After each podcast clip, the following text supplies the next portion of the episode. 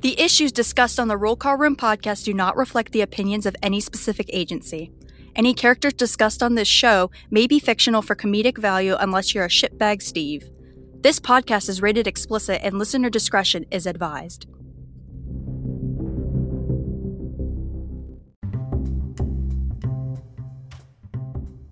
Do you want to help the Roll Call Room podcast keep going? Of course you do. Join Patreon and pledge to the show each month. Tiers start at $5 and you can get some pretty cool shit with it, including swag and access to listen to episode clips early. So put that Starbucks coffee down and help my dad keep the show going. Don't be a fucking Steve. Go to rollcallroom.com to pledge today.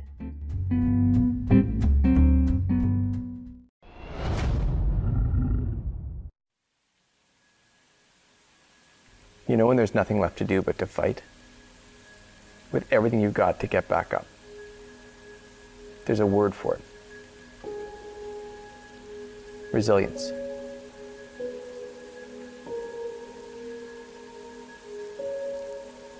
And that word comes down to such a simple test. Not much involved. But in the moments that matter most, it's everything. You and a mirror, looking into your own eyes and realizing there's nowhere else to go but up. And being ready for what that takes. It's a single decision. The same decision you'll need to make every day. Get up. Get up.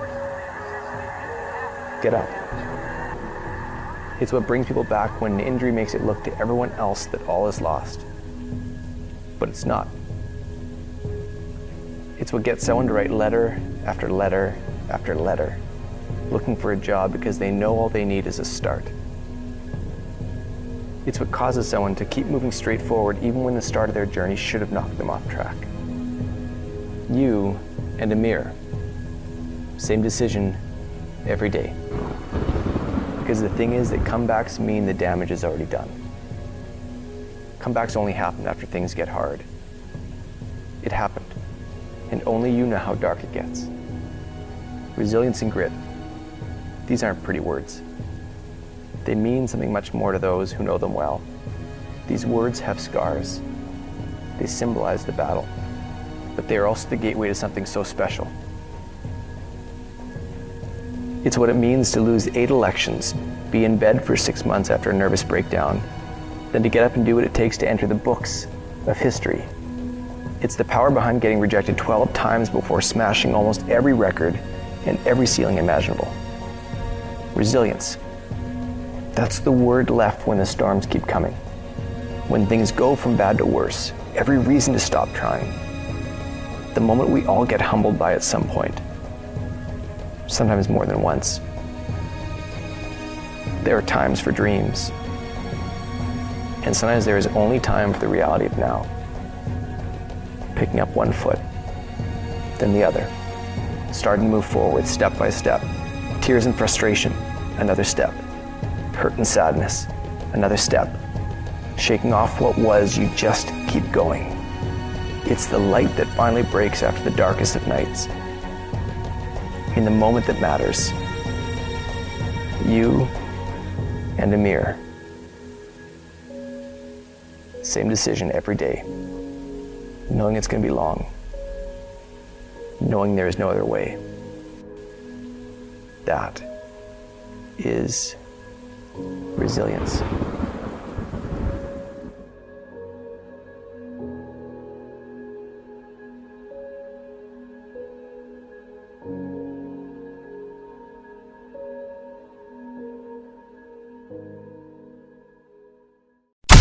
You're listening to the podcast that changed the game and rocked an entire profession. And rocked an entire profession. Talking about shit in law enforcement that keeps poor leaders up at night.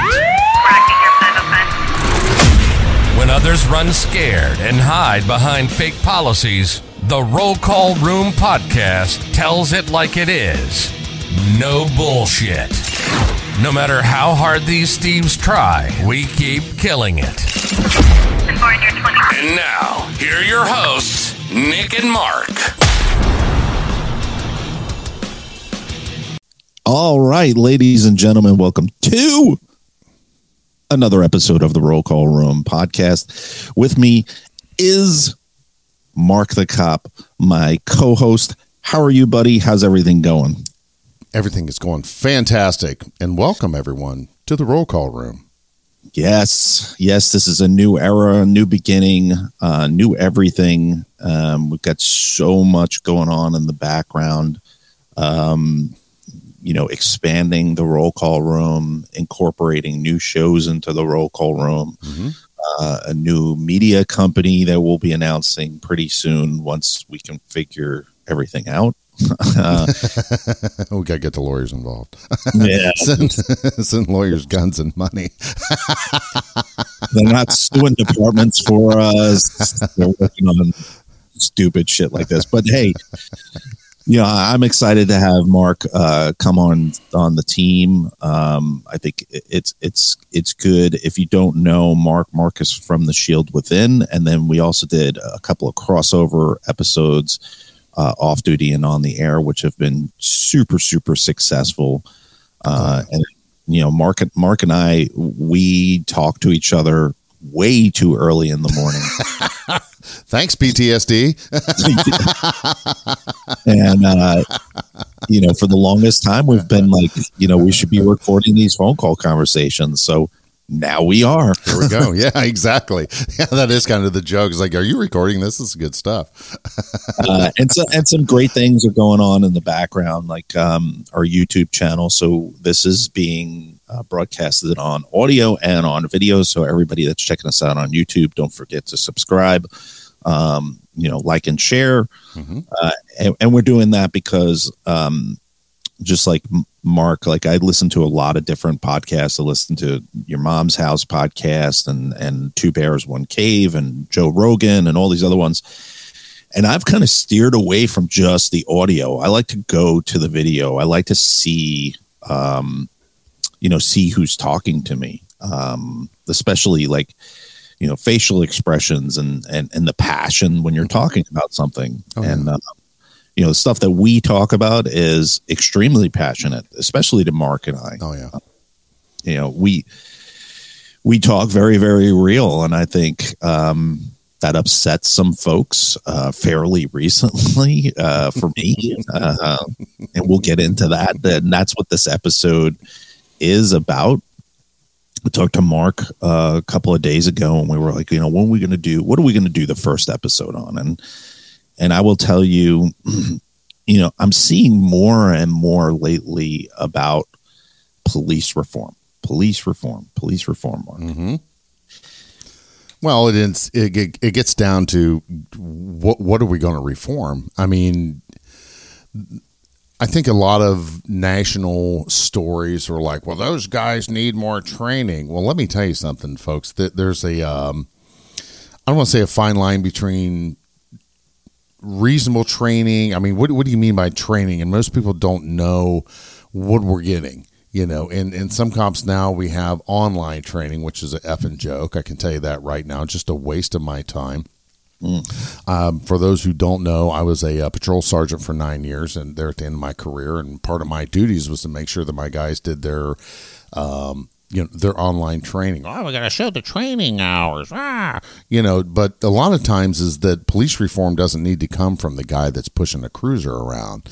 You know, that guy working midnights or gal working midnights. You know, they're the one that uh, I want to go catch the bad guys. It's just like me when I was a young officer. You know, here, just point me in the direction. I'll go make it happen, boss. And and we're my experience has been especially over the past three years, is that I think the changes need to come up in the corner office. I think it's above captain and lieutenant. I think the the person that's steering the ship um, is the person that we need to reform. And and the biggest thing is where you and I, Nick, you know, we come to common ground. Is because the number one population that's killing itself right now in the United States is law enforcement. Yeah and I and I'll take it a step further. I think police reform, the narrative police reform, is bullshit. I think it's fucking bullshit, and I'll tell you why. Sure, go. I agree. I agree with you hundred percent. When you see everybody on social media and you you see some of these safe podcasts talking about, you know, police reform. We need police reform. We need to defund the police. We need this and that, and they are two separate subjects So Oh yeah. defunding the police and police reform are two different subjects. If you try and blend them together, one, you don't know what you're talking about, and two, you're a fucking idiot. With all due respect, you're a fucking With all due idiot. respect, and you probably have a master's degree. Oh no. So, doubt. Um, it, it frustrates me because when I hear about police reform, it's always the same thing, like you said. It's in the same sentence. It's it's Joe Motor Cop or Joe Street Cop grinding every day, every day Yes. for over 20 years. That's the guy or gal that they hang their hat on for police reform. And it's mm-hmm. bullshit because I'm going to give an example of what I mean. Let's talk about the Tennessee Five for a second. Let's uh-huh. talk about what happened in, in Memphis. Okay yes. what they did was horrendous. There's no justification. I don't care if I- you know when I hear other podcasts try and justify uses of force, excessive uses of force like that, it automatically it makes my blood boil because you shouldn't be a police podcast at that point. You lose all credibility because anybody that's listening or watching this and says what they did was justifiable, you're in the wrong fucking business and you're you're the problem. Oh, you're the reason why we have the problem. But let's take those five idiots out of the equation. Let's start climbing up the ranks. Okay. Mhm.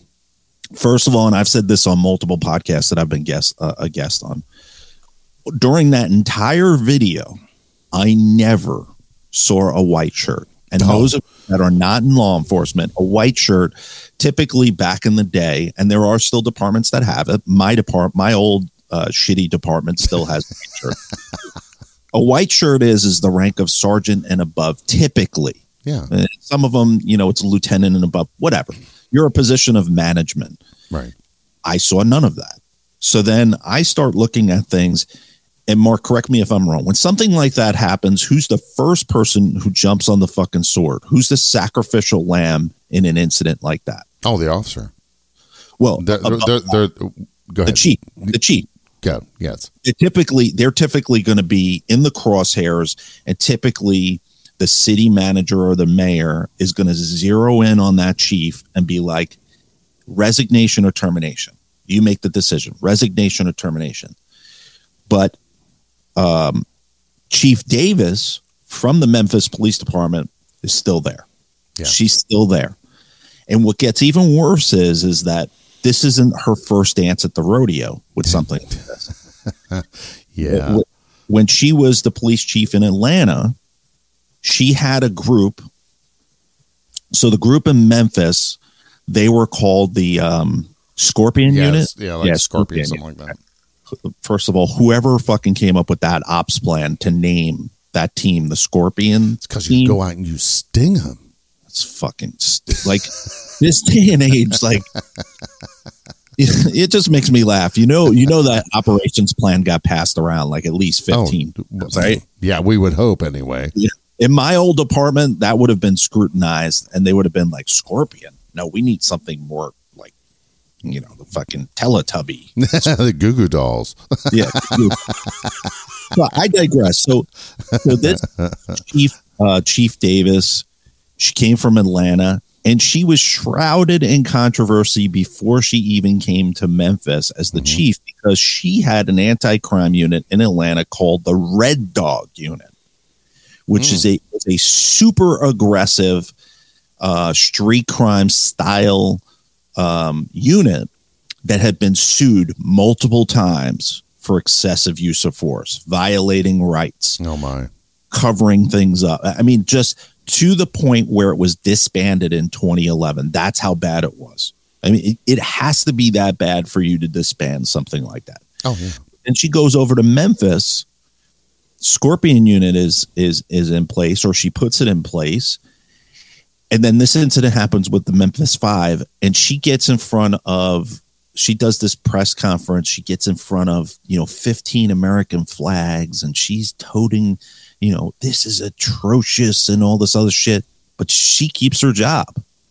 Like, so when we're talking about police reform and we're allowing somebody like her to continue to be a leader in law enforcement, to me, it, it, it, it, it colla- the argument collapses on itself when you're talking about police reform because Joe Street Cop has no fucking he has nothing to do with policy Right. at all. He has nothing to do with it. Um, you know, you know that I think that's what gets me is is that we have police chiefs in place that have been passed around from department to department like a fucking peace pipe, Yeah, yeah. and it's encouraged. It's encouraged. Well, I, I think the problem is is that um, the most time the councils don't have a clue because they're they're the guy they're your grocer or or you know I was a council person in a uh, small village and where I used to live. I was there for two and a half terms. And and you know if you're looking for a chief because we went through a chief or two um, and and we hired from within and I was against that. But the the the current candidate, you know, the mayor liked him, so you kind of had that small town Mayberryish mm-hmm. feel to it. But when you're looking at a larger police department, I don't feel that the people that are hiring these folks really have a good resource for vetting a lot of these professionals because you know well let's look at their resume oh it looks really darn impressive and my question is in in my mind being a patrol sergeant it's like when the fuck did you have time to take all this schooling I mean, who the hell's uh, uh, either either you you're super good at time management because I can tell you what it was all I could do to go to court. You know, we work twelve hour shifts. I mean, I couldn't go sit in the classroom because that's the type of learner I am. But so online is your only deal. But I, I guess where there's a will, there's a way. At the same time, where do these people go to vet these folks? So wouldn't it be cool if there was like some type of association? Uh, here we go. you know what? We're we're a, we're twelve minutes into this thing, and I'm already going to get. Wouldn't you think that there would be somewhere that they could? if there was only a na- an international organization for chiefs of police that and and I'm just going to cut right to it. Go right to the jugular. problem with these chief of police positions is, that they go to the IACP, and the IACP to me is the pimp. Wow. I, I, listen, I don't. I go back and forth with them on Twitter, and I don't give a fuck because they aren't doing anything for the line officers at all. They are not doing anything for mental health for for law enforcement at all. They are the biggest fucking pimps out there for poor law enforcement leadership. They have no database whatsoever for poor uh, police chiefs that get passed around over and over and over again. They hold these conferences every year where they sit around and they circle jerk each other and they hand out fucking acrylic awards for the dumbest shit. And they pack their conferences with these fucking yellow brick pricks. And what I mean by yellow brick pick, pricks is these pricks that go to the national FBI National Academy and they get their yellow brick at the end of the Oh, and they hang it up on the wall behind them. And and you could always tell how much of a dick that person is by the level of how they display their brick. If they just take their brick and they put it on the desk behind them Mhm. they're a, they're a low level brick prick but i had i had this douchebag prick son of a bitch at my old don't sugarcoat it, Nick. Tell us how you really feel. um, I'm not let into this this this motherfucker got a whole entire chapter in my first book, and oh, he's okay. he's the epitome of positional equity leader. He's Mhm. a scumbag. So he was a he was a lieutenant when I got uh, no he was a sergeant when I got hired. He got promoted all the way up to deputy chief, Mhm. and then new prick chief that I got fired demoted him down to a captain, and then like a little baby prick, he retired Mhm. nobody nobody walked him out the door nobody celebrated his retirement because he was a prick he he had a reputation for being a prick and now he's over at the sheriff's department Oh, nice. that i worked at and the the sheriff that's over there is he's another fucking knucklehead all of his crony friends a couple of them that i went to the academy with are all now deputy chiefs like Oh, deputy yeah. sheriff. That, that that's kind of the new. Uh, I think Yeah, that's the that- new thing. Th- th- that was a phase here in Ohio. Is we're, we're not going to have captains or we're not going to have whatever. We're going to make them all deputy chiefs. Yeah, and and and so I, I see on uh, their social media, I see this prick at a community event, and he's got his two little stars on, and he's right back to being in a position of power, Mm-hmm. and he is a prick. He is he is what I call a morale cancer. He comes in and he fucking infects an entire agency. And from the folks that I talk to still at that agency, they all say the same thing. He's still a prick. So I'll go back to my brick prick comment. this So is it based on this guy? yeah. So this Okay. guy, when you would go in his office, when he was a deputy chief, when he had a decent size office, Right. he had his brick on this mahogany stand. Oh, elevated brick. it. Yeah, with a case over it. Do you know how much of a cocksucking prick you have to be to physically go on Amazon or Google and find that display? Yeah, where, where do you find mahogany brick cases at? Uh, is, is it one of these deals where you have the model car and you take the model car out and you put your brick That's what I think. That's what I think. You know something? See, that's the kind of prick mentality he had where he was like, I can't find a display case for a for a brick Right. because no no human being with a fucking brain would display a brick. Okay, so he probably put in there die ca- die cast racing car display case. Take And the I- tucker out and, and put the brick in. I could only. I wish that. I wish that was a fly on the wall for the unboxing of that package when that prick opened it up. no, it's not even that part. It's this part. It's the part of and, and for people that have video, you can. Here's his display case that he got, and here's his brick. Him going like this. Wait,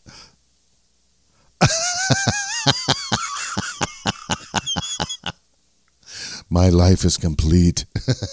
and then and then that that prick carrying it from his home into the office and and and putting it on the shelf, you know, finding the sun hitting it the right way.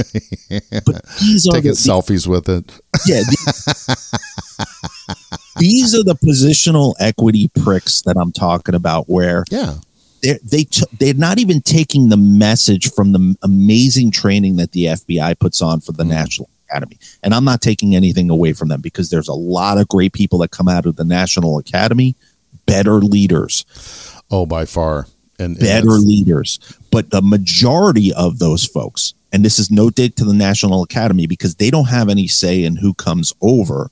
What they do is, is they they go to agencies and they say, this year you invite one of your folks from your agency to come over. Yeah. There's there's no vetting on behalf of the FBI National Academy. They leave that up to the agency. Right. And I know in my agency, it was not based on performance. It was not based on you being a good leader. It was based on a list of commanders, and they slowly went down the list. you cup the balls. Right. well, and the funny thing is, is that you have to you have to do physical fitness in the National Academy. So you Yeah. have to Yeah. They, they run their ass off. I've had several colleagues that have gone to FBINA. Um, Yeah, matter of fact, if I would have stayed on the job, I was that was one of my aspirations to- was to go to FBINA. Was to go Yeah, through the I- process here in Ohio. I started with. Uh, anyway, go ahead. Sorry, I don't want to derail. No, no, no. You're no, you're good. And you wanted to go for the same reason that I wanted to go, which was I wanted to gain more knowledge on being a better leader. Like I went to FBI LEEDA, FBI LEEDA Academy, which was probably the best training I've ever gone to. Uh, and I, I did the trilogy. I did the supervisor, the commander, and the executive level to get my to get my um my my trio. My Yeah, uh, because at one point I wanted to be a chief.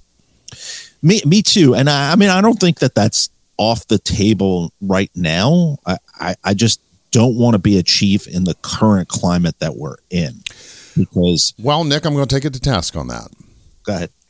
Um, and and and first of all, my opinion is Nick and I are we are really super um like-minded on so many different ways. Uh, it's kind of like finding a new friend, going, "Really, you too?" Um, but you know, You kind, kind of with I I use KYU. use use Astroglide. Yeah, that's right. soy based.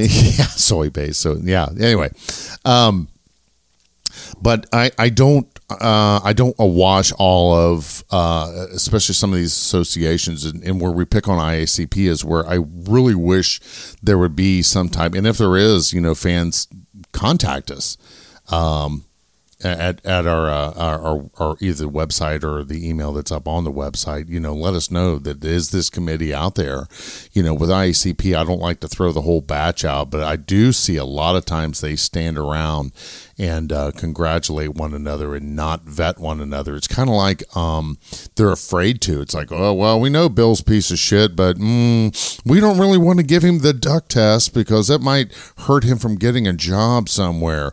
And mm-hmm. when it gets down to it, is that policing needs to be about the people and for the people and that also goes for our officers. And and in my area and in my experience you know um, growing up watching cops and and uh, and and say man that's that's what i want to do man. How do i do this? Because i went get on it mel. Yeah get on it mel. Come on gary.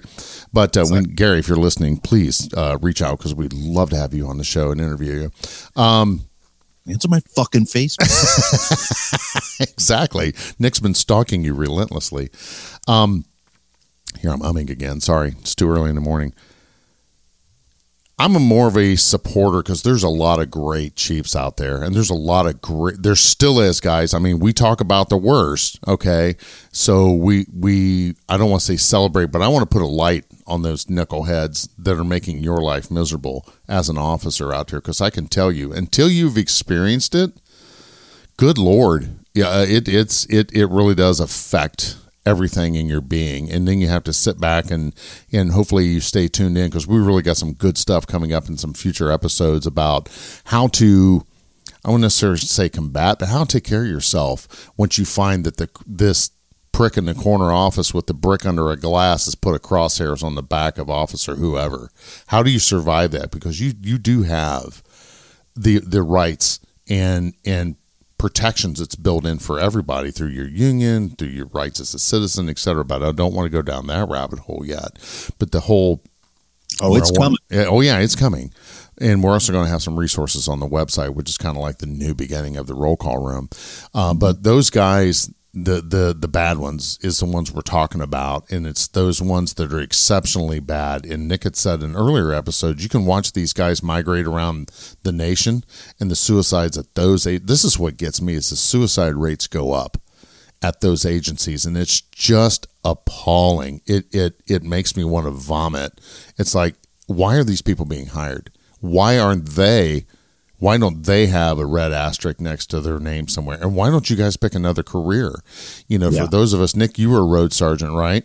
Yeah. And then oh, you, yeah. then you, you know, your your path was and your passion was let's get out and reach the community. And I love the way you said, you know, whenever there's a problem with the community, they start writing checks out of your mm-hmm. department.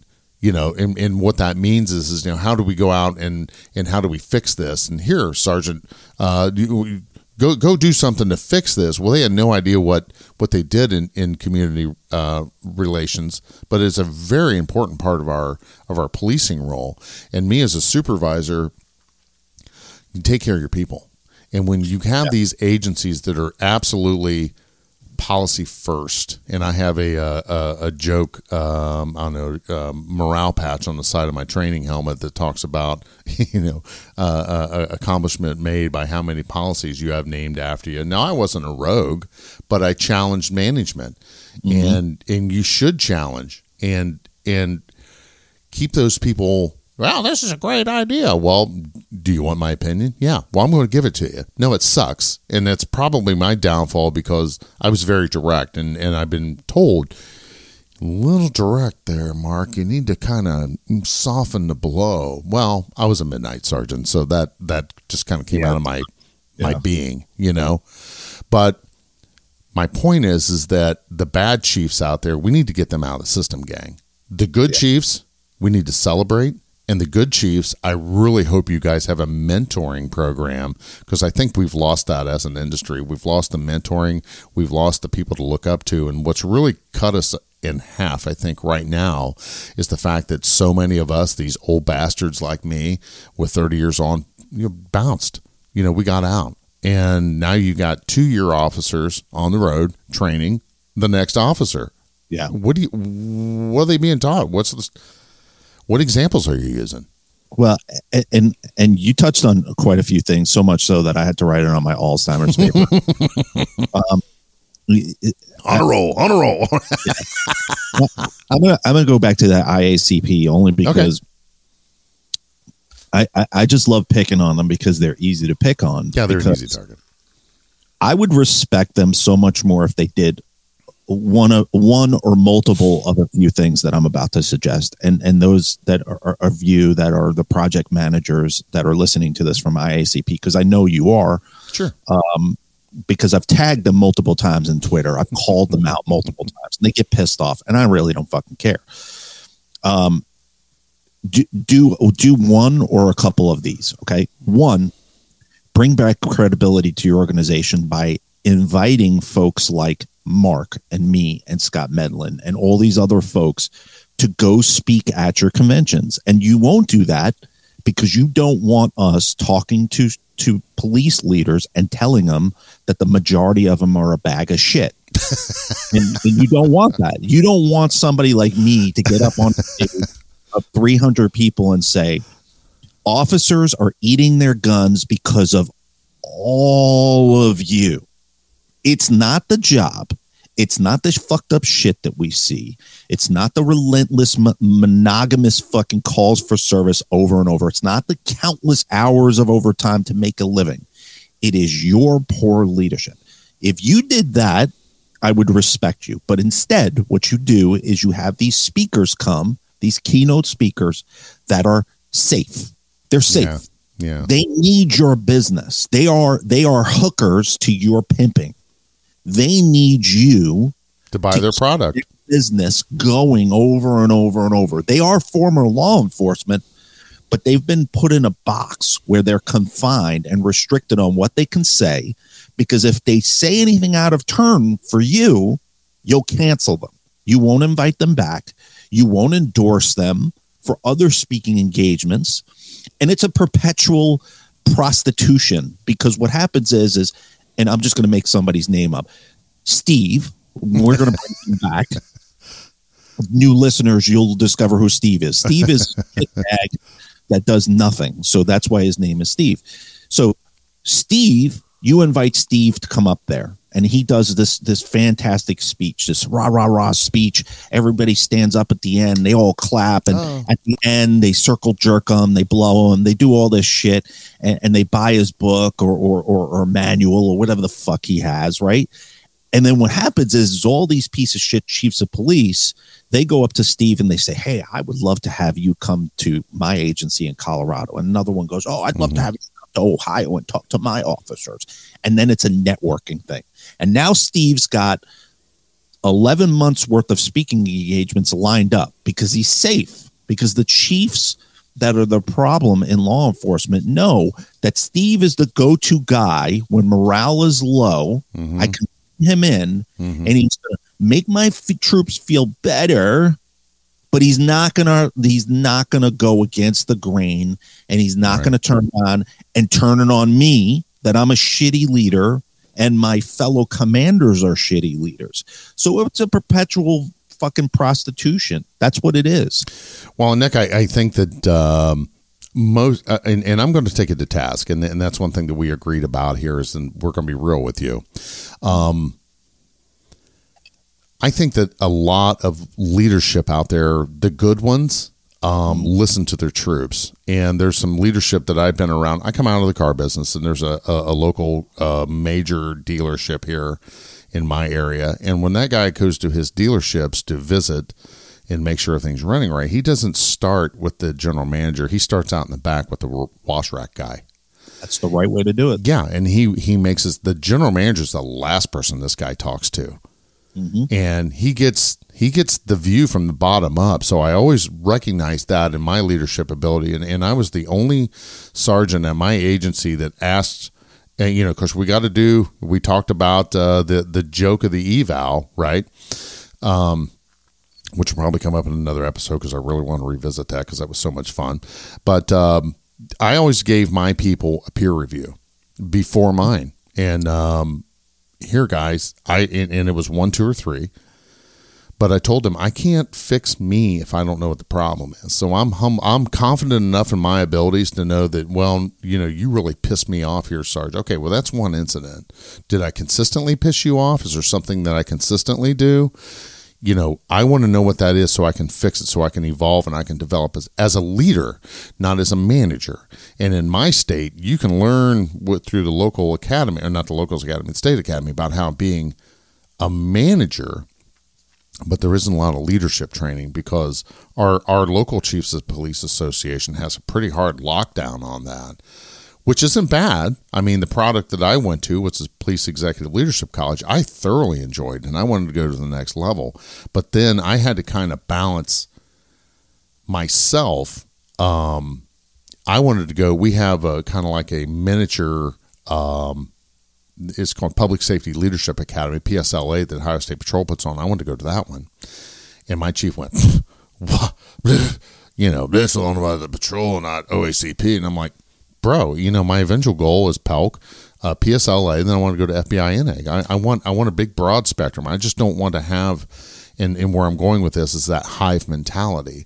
And what I mean by hive mentality is that you'll find some really great chiefs or leaders, sheriffs that are innovators.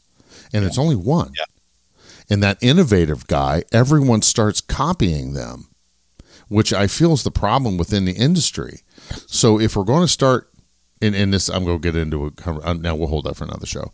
What I was going to say was unified policing, which is what they're doing out west, but I think we need to save that for another day be that innovator. I know if there's some good ideas out there, don't just I'm going to white your name out and put our name in because there really isn't any copywriting, which is fine. So if you got mm-hmm. something good, but the problem is, what if it's an idea that everybody thinks is awesome, but it's really shitty? Yeah. You know, yeah. And there's and, where the problems come in. And, and I see it. I see it now. Like my old agency that I came from, uh, I ended as a community policing sergeant.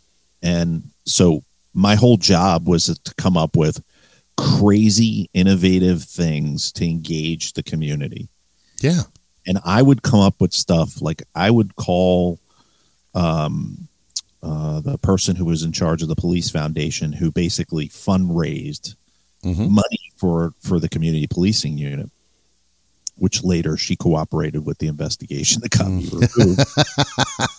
um, that's a whole other story. He's coming committed many felonies. No, he's stupid enough to believe a fucking II, you know. But anyway, that's a whole other story. and so I, I would come up with these crazy ideas, like I, I, I, like so crazy that I took like one idea was is I took my my suburban that I had, mm-hmm. and I turned it into a gaming truck. Oh, cool. So Best Buy, bought a flat screen TV, a gaming unit, a, a fucking sound bar. I'd roll up into the hood and we play Madden for four hours. Oh, fun. yeah. It was freaking great. So now my old agency is having shootings.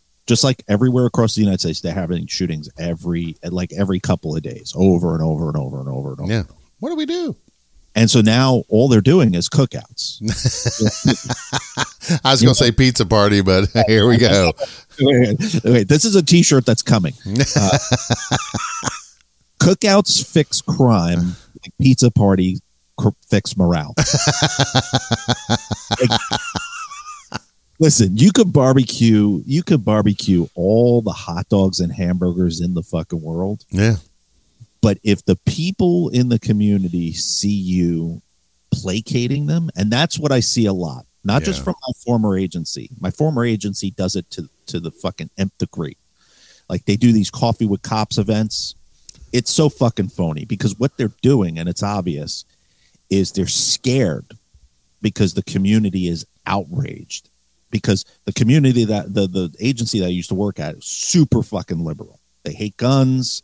They hate the cops, you know, the, the whole fucking nine yards. But now, because guns are flying, the bullets are flying back and mm-hmm. forth. Now they're they're pounding on the door and the police chief that's there now that shouldn't be the police chief. He's not qualified to pol- be the police chief, and the re- only reason why he is the police chief is he meets the demographic of what they need. Right. So let me let me let me jump in there, and I don't want to slow your roll, but it's funny how these guys live the definition of insanity. Mm-hmm. Oh you yeah, you, yeah. you put a person in there that's horribly incompetent, but they hit all the check boxes. Why we why do we have crime in the community? I think the best the, the best example is what Rudy Giuliani did for the city of New York back in the nineties. It's the broken window theories. You know, the guy that's spitting on windshields or jumping to turnstiles. No, that's the guy doing the big crime. Yep. It's only less than one percent of the population where we have problems. Go arrest those guys. it's a deter it's a deterrent, which is is if if I see if I'm a shitbag and I see that I'm going to get locked up, not a ticket, Right. locked up Yeah. for graffiti or open container, then I know that the cops are going to take more serious crime seriously. Like, and that's the problem with law. Like, that's the problem with crime and Yeah. uh, law and order today is is that there are no consequences. Th- absolutely not. It's because they're like it's the, the and they used to give you shit all the time for your unit. It's the hug a thug. No, the hug a thug is right now what's going on with our prosecutors, and the hug a thug is what's going on with society right now. So I can tell you where I live at is very conservative, Right, right. And, and and it's hard for me to wrap my mind around. Now my daughter lives out west. She lives in the suburb of Portland, and I run go out there and I run my big mouth, and she's like, "Dad, I'm telling you." you're going to get confronted. I'm like, I'm afraid of these fucking people. yeah, yeah, that's a different breed out there. Well, right, but they where you were talking about the mentality of people that think that your police should be defunded. Now, listen to me, ladies and gentlemen. You spend a lot of money to sleep safe in your bed at night. We've done this over the years, and we really had uh, kind of a wild, wild west in the '70s. For those of us that were old enough to live through that, now I was just a boy then, but you know there was over 200 cops shot and killed every year because the violence was horrible. Uh, the, the the civil unrest was taking place. So let me tell you something: the people that were out there throwing Molotov cocktails and bricks then are the people that are in in your schools and in your colleges right now, pushing that same mindset onto your kids. All right, so your police are necessary. And that's a job that I wanted to do. No one recruited me to be the police. I wanted to do that job. So you need to take care of, and it's always in the not my neighborhood mentality. You know, Yeah. when you start having those problems here, then who are they calling, Nick? Calling us, they're calling the police. Go go get this guy out of here. Well, you know, I could take him to jail, but in my world, we didn't have a jail to take anybody to.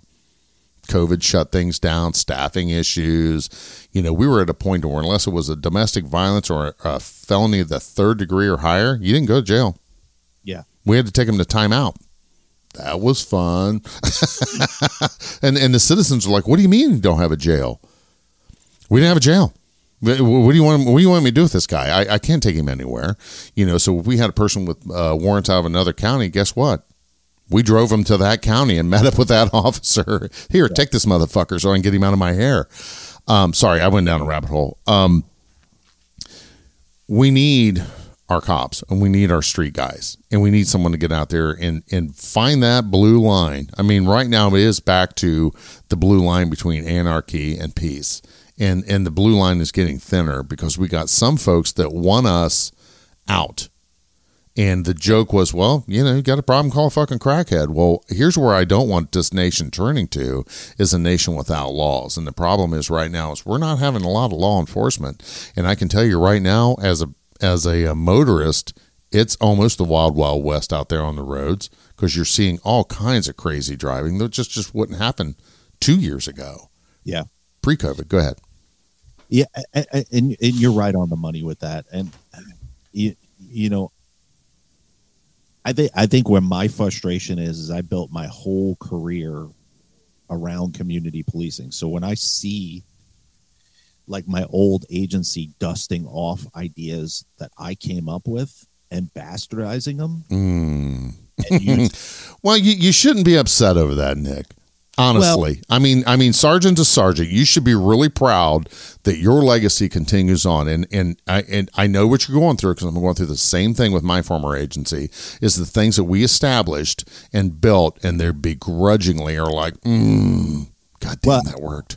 it, it, it is it is kind of funny because um, when I see on Twitter and Facebook, I see these pricks uh, that were involved in my investigation hmm at coffee with cops and, and barbecue events. And I'm like, hold up a second. You're the asshole that in the hallway was making fun of these community policing events and ta- calling these citizens morons. Don't you love when the chickens come home to oh. roost? like if I didn't if I didn't have a life and a, and a job, I would go to one of these events and be like, "Hold up, didn't you turn around in a meeting say that that citizens are really stupid? All it takes is yeah, a hot dog and they forget crime."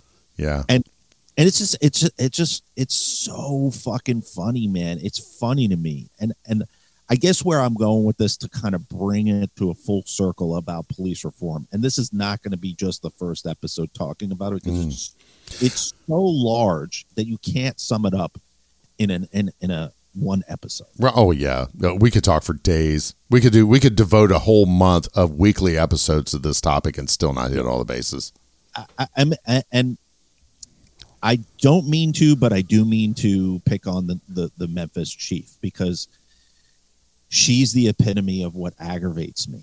And what'll happen is is that IACP, you have your conference coming up at the late later end of the year. She'll be there. She'll be there. Mhm. All of her friends will be surrounding her. Oh, you did such a good job nav- navigating through this fucking horrible situation. How'd you do it? Blah, blah, blah. Instead of looking at her and being like, how'd you get it to that point? How did you let it get to that point? And I would respect the IACP if they turn around and they did this. And, and I don't mean to cut you off, Marc. No, it's all right. I would respect I would respect them if they turn around and they did this. Before their conference, they ask every one of the chiefs of police specific specific statistics from their agency. What's your suicide rate? What's your attrition rate? What's your what's your turnover rate? What's this rate? Take those statistics and break these chiefs down into groups and have focus groups at your convention to train these chiefs to address those deficiencies instead of breaking them off into groups and circle jerking. See, I, I was like looking get through this, or I was I was totally into it, and you're like, and jerk them off. I'm like, okay, he got me, fucker. what, if, what if I arrive? Like, what if I'm a struggling chief Yeah, and I arrive at the convention and they say, "Here, uh, Chief Marc, here's your agenda for the for the conference. right. What's this? Uh, what's this thing right here? Oh, this is a mandatory seminar for you to go to because your your um, suicide rate is above the national average. What do you mean mandatory? Uh, you need to go to this. Yeah, And then when you walk in there, there's Dickhead Nick and Marc on stage. And we're the ones that have the con. And listen, this is by no means for you, IACP, to reach out and, and sign us up for speaking engagement. I don't give a fuck who you invite. right. You don't have invite me, but stop inviting safe fucks. Stop invi- inviting people that are codependent on your fuckery. Stop. Just stop. Nick, Nick, do you think that they would entertain a, a membership from us? You know, I want to join them. We, we should join. I we, we should go. We should join ICP and go to go to the convention You know, I, but here's with, the with problem. like Chief Dickhead on my shirt. yeah, here's the, here's the problem is I don't want to give them one fucking red cent because they're already ripping off. They're already like I want to see their books of what they're intaking a year and what they're putting out other than these conferences, other than their social media posts. And I watch their stuff. I look at their training that they give their their chiefs. It is Training. Yeah, it is so weak. It's so fucking weak.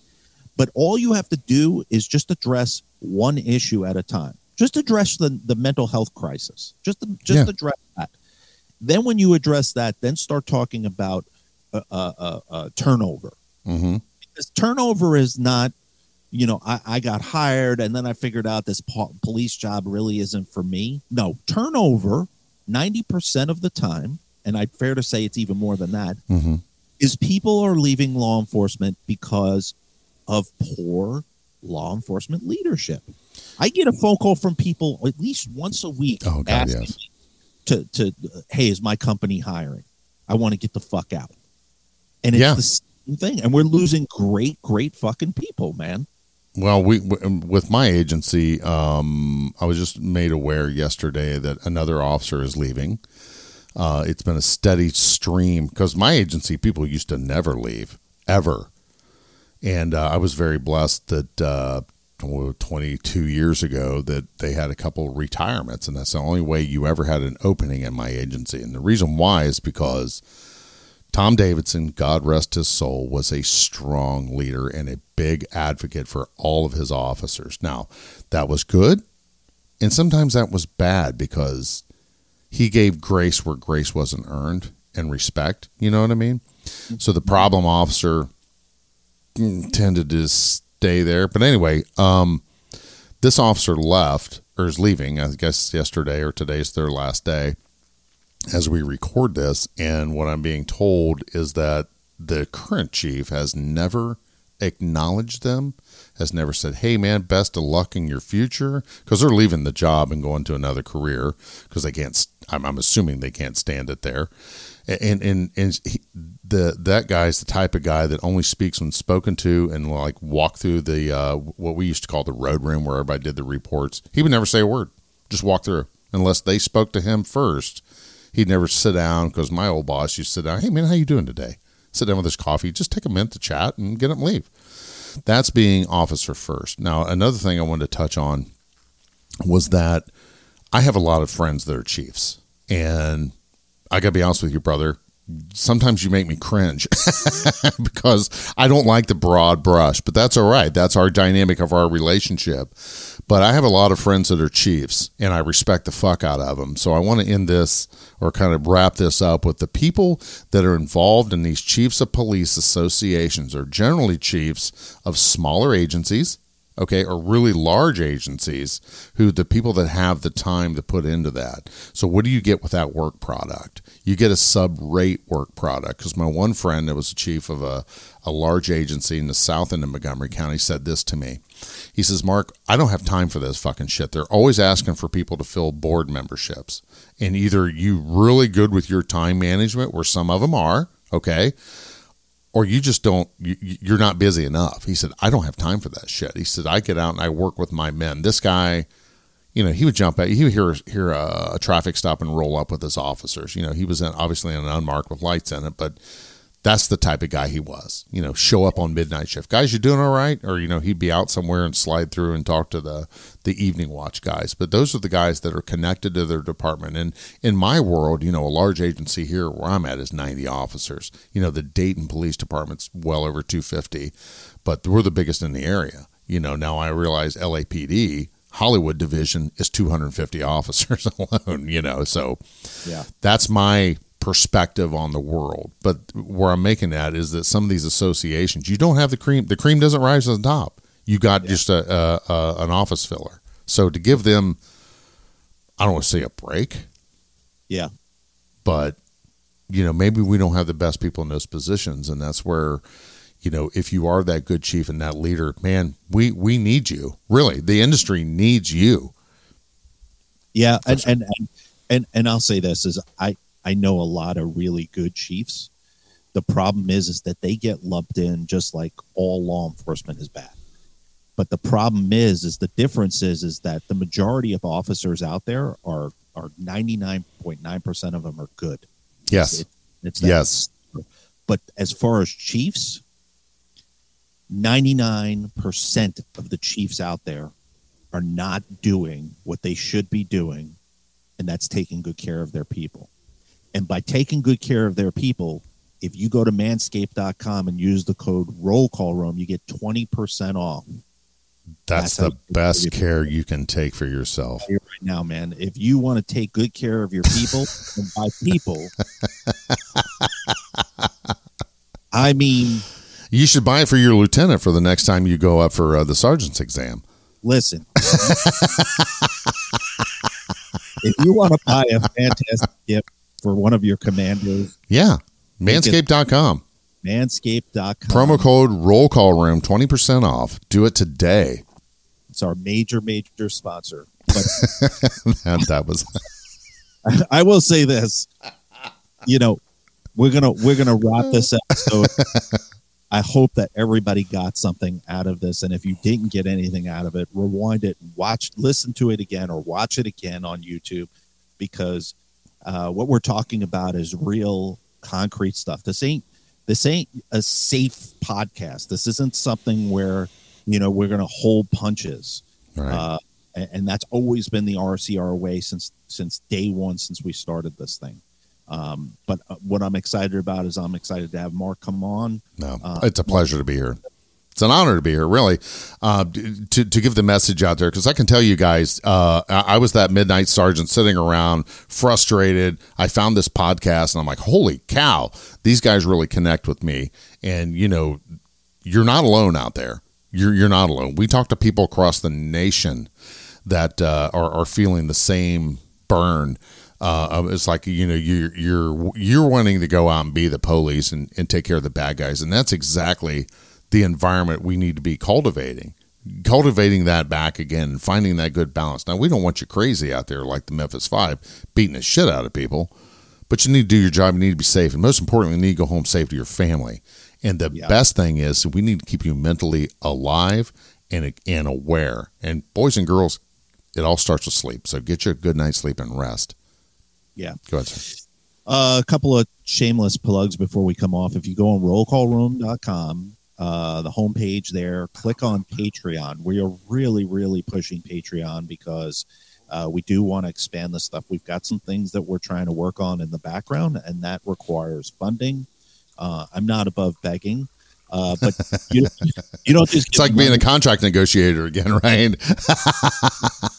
yeah uh, you know you don't just give money and then that's it we've we've made some really great tiers for Oh, yeah. you to contribute um, we have autograph posters uh, in every one of the tiers. So no, no matter how much you you put in as in patreon you're getting one of those. Mhm. uh, you know free copies of, of all of my books and stuff like that and, and and cool resources and things so please go on Patreon, check us out. You can uh, go on rollcallroom.com. Right on the homepage says Patreon. Just click that.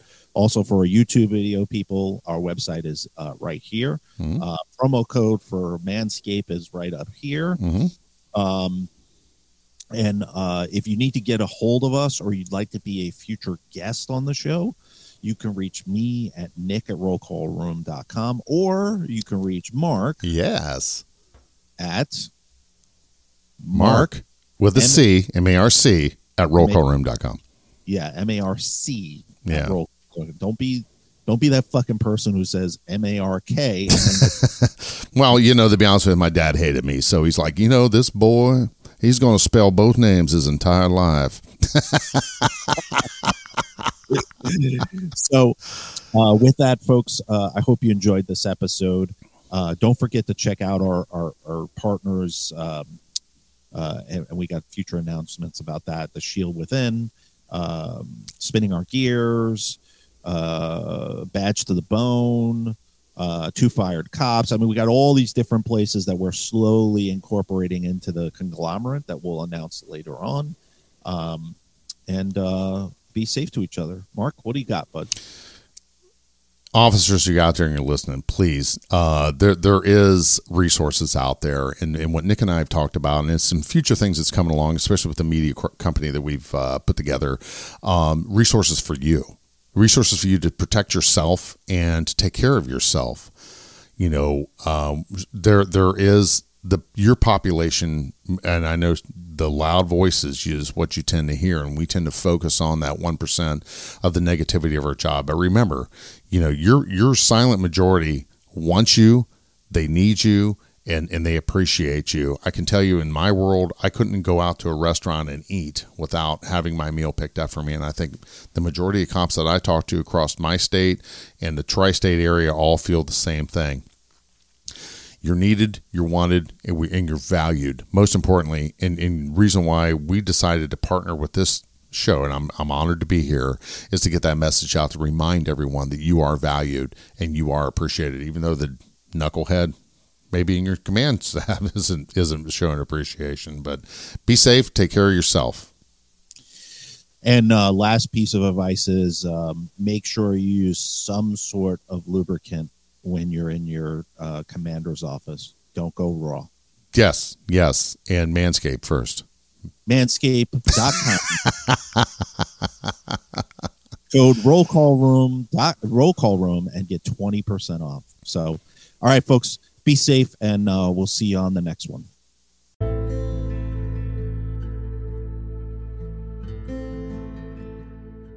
Law enforcement suicides are at an all time high right now. One of the causes is poor leadership within the law enforcement profession.